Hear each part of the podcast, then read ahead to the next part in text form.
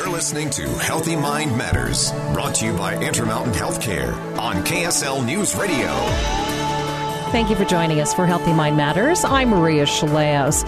Today we are talking about medical assisted treatments and substance use. And with me from Davis Behavioral Health are licensed social workers Nancy Moss and Brett Bartruff. And Nancy and Brett, let's talk about families. Substance use, alcohol disorders really do have a big impact on families. So let's talk about the family and how families are impacted by these things. This is such a tender area because when our kids, when our family members are in the midst of their addiction, they are not aware of their behaviors that sustain that addiction.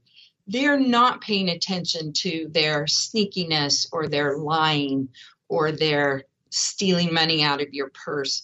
And so for families, this is a really tough struggle to decide, when do I cut this off and let it loose?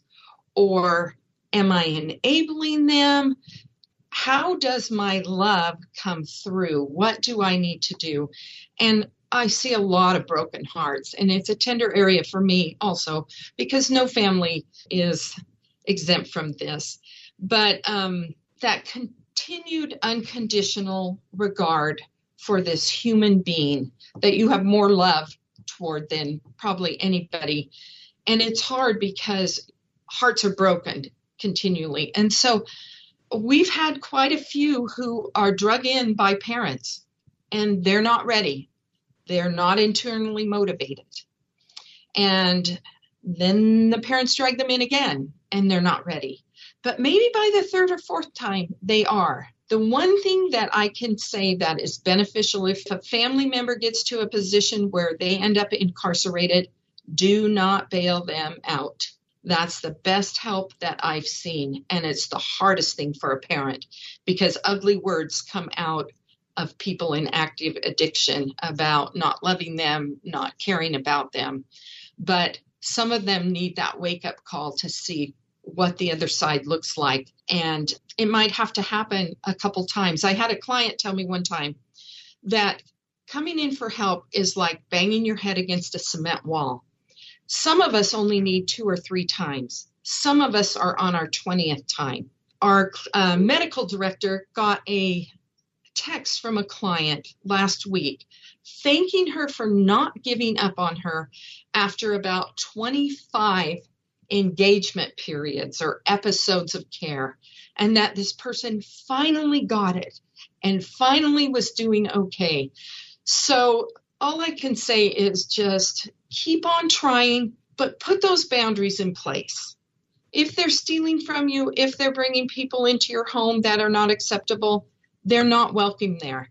They may have to live on the street. They may have to live in their car. They may have to go to the homeless shelter. They have to experience some of those consequences to get to a point where they're going to tap into some internal motivation. And when the consequences outweigh the feelings they get by being high, that's where you get a little movement toward change. What would you tell people? Why is it so difficult to overcome? Oh, we have looked at addiction treatment as an acute care illness that we need to get treatment and then we get better. We go and receive services and then just like a broken arm, we receive treatment, given it time to heal, and we're then better. Addiction is a chronic illness that needs to be addressed with different treatment intensities and different approaches differently throughout our life. And we may have times that we are doing really, really well, and somebody may have increased stressors in life and may need to increase the type of treatment that we're receiving, or the type of treatment we're receiving for our maintenance of our addiction just no longer becomes effective. We've talked about similarities between diabetes, and I think it's a good example that if someone is on a really good regime of insulin or medication and lifestyle changes, and they suddenly find they have an increased spike in their blood sugars, we don't look at that person and like, well, you should be better, you should be different, or you just don't have the willpower to have good blood sugar levels, that we say, okay, well, let's adjust our lifestyle, let's adjust our medication. The same thing is true, and it's difficult to overcome that stigma.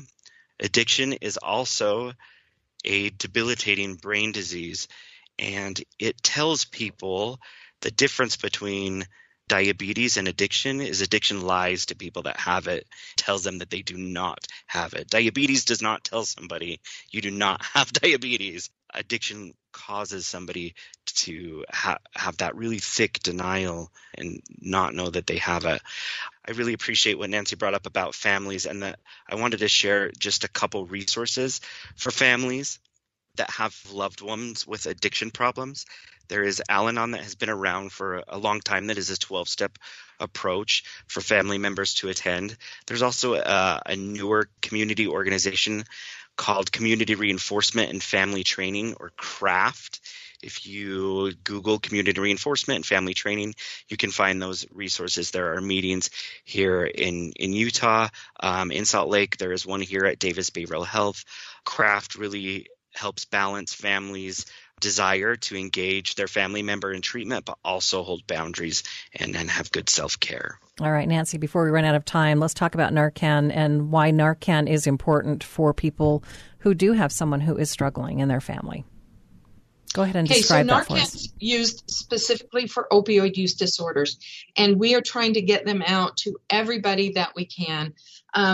Narcan is naloxone, which is a fast-acting substance.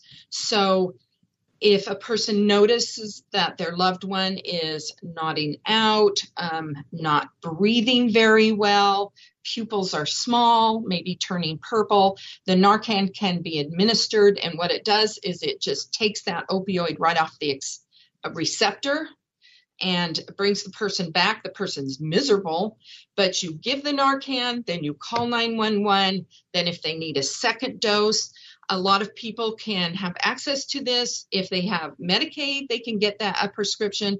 A lot of insurances will cover that. And then utahnaloxone.org will also send you free kits. And so we try to have these out in all the homes of our clients because they are being used on friends, on family, on somebody they come upon at the bus station, and it's a lifesaver.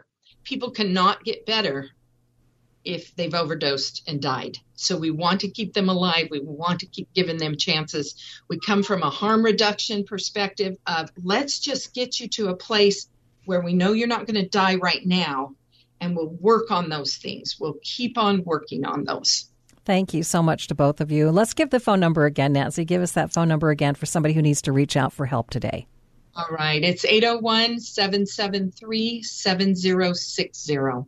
Okay. Thanks again to both of you. And you've been listening to Healthy Mind Matters on KSL News Radio.